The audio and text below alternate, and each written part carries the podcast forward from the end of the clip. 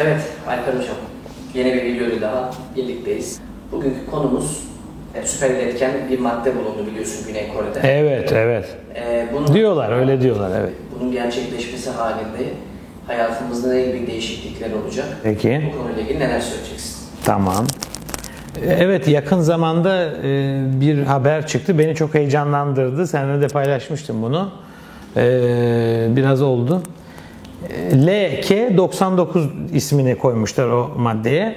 Güney Kore'de bir üniversitede süper iletkenliğin e, oda sıcaklığında ve oda e, yani normal şartlarda yakalandığını e, söylediler.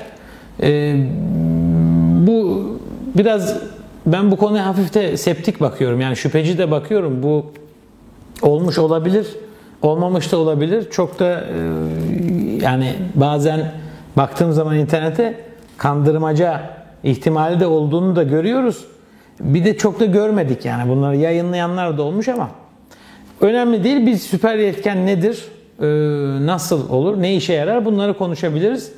Şimdi normalde süper iletkenlik tabi bilinen bir şey. Metallerde yani iletken demek elektriği ileten demektir. Çok basit. Budur. Biz genellikle normal hayatta yarı iletkenlerle yani iletiyor ama çok da direnç e, gösteriyor elektriğe. Bu tip maddelerle biz e, çalışıyoruz. Metal tabi bunların çok büyük kısmı. Metaller evet elektriği iletiyorlar. Fakat mesela hepiniz bilirsiniz metaller elektriği iletirken ısınırlar. Bu ısınmalarının sebebi dirençtir. Diren, direniyor bir yandan. İletiyor ama direniyor. Ee, şimdi bu direnmesi tabii enerji kaybına yol açıyor. Yani elektriği en başta e, verdiğin zaman bir iletkene sonunda çıkan e, şey aynı değil. Yani wattı falan aynı olmuyor. Orada regülatörler devreye giriyor bilmem neler. Çok şey değil. Çok girmek istemiyorum konuya ama müthiş de uzmanı değilim. Bu benim hobilerimden bir tanesi. E, bu konu. Bununla ilgilenmek.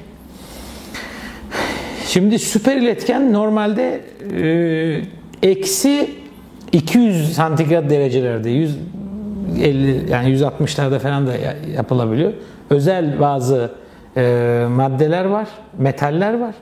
O metalleri likit nitrojenle yani sıvı azotla çok çok soğuk kalabiliyor sıvı nitrojen. Eksi 200'lere kadar yakın bir soğukluk. E, Çok ciddi bir soğukluk.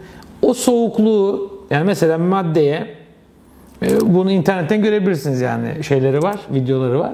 O metale e, metali soğutuyorlar likit nitrojenle. Neomidyumdan oluşmuş, genellikle o maddeden oluşmuş çok kuvvetli mıknatısların üzerine koyduğunuz zaman elektromanyetik dalgalardan dolayı yüzüyor yani şey floating yani havada uçuyor. O met- manyetik dalga üzerinde, manyetik yol üzerinde havada temassız yani neredeyse neredeyse sürtünmesiz ortam yakalanabiliyor.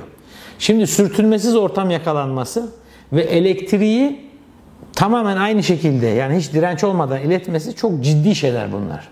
Biz şu anda çok teknolojik ve çok elektriksel bir dünyada yaşadığımız için elektriği ve aynı zamanda enerji krizimiz ve iklim krizimiz olduğu için sustainability dediğimiz yani sürdürülebilirliğe çok önem vermemiz gerekiyor. E, lityum e, bataryalar yani lityum bataryalar üretilirken aslında karbon izi, karbon ayak izi dedikleri yani çok çıkartıyorlar. Hatta sürdürülebilir olduğu iddia edilen e, bazı teknolojilerin de aslında sera gazı etkisine çok da büyük katkıda bulunduğu yani iklim krizine hani sıcaklığa çok büyük katkıda bulunduğu da söyleniyor. Şimdi bu bateri krizi yani e, batarya e, pil krizi gerçekten var e, e, dünyada. Bunu çok iyi şekilde çözebilecek bir durum gözüküyor şu anda. Yani özellikle mesela hibrit ve elektrikli araba teknolojilerinde, ulaşım araçları teknolojilerinde batarya çok önemli tabi. Fakat bataryalar çok ısındığı için çok çabuk da e, bozulabiliyorlar. Yani uzun ömürlü değiller. Eğer bu süper üretken madde oda sıcaklığında yani normal şartlarda olabilecekse bu elektriği aynısını e, dirençsiz şekilde ısınmadan iletebilecekse e, gerçekten bu teknolojilerde çok ilerlemiş oluruz.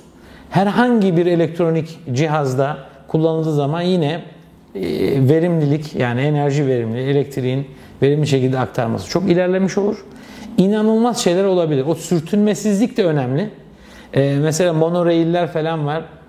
E, trenler var. işte çok büyük e, ulaşım şeyleri var. Eğer ileride mesela sürtünmeyi azaltıcı bir şeyler olursa herhangi bir şey ve feasible olması lazım, kullanılabilir. Sürtünmeyi ne kadar azaltırsak o kadar da daha verimli olmuş olacaktır. Yani daha az enerjiyle çok yol kat edilecek, çok iş yapılabilecektir. Ee, bu teknoloji nelere gidebileceğini e, tahmin etmek falan çok zor aslında. E, ama e, en azından bir nosyon olarak tahmin edebiliyorum. Yani çok iyi şeyler olur ve kısa zamanda çok büyük işler olur.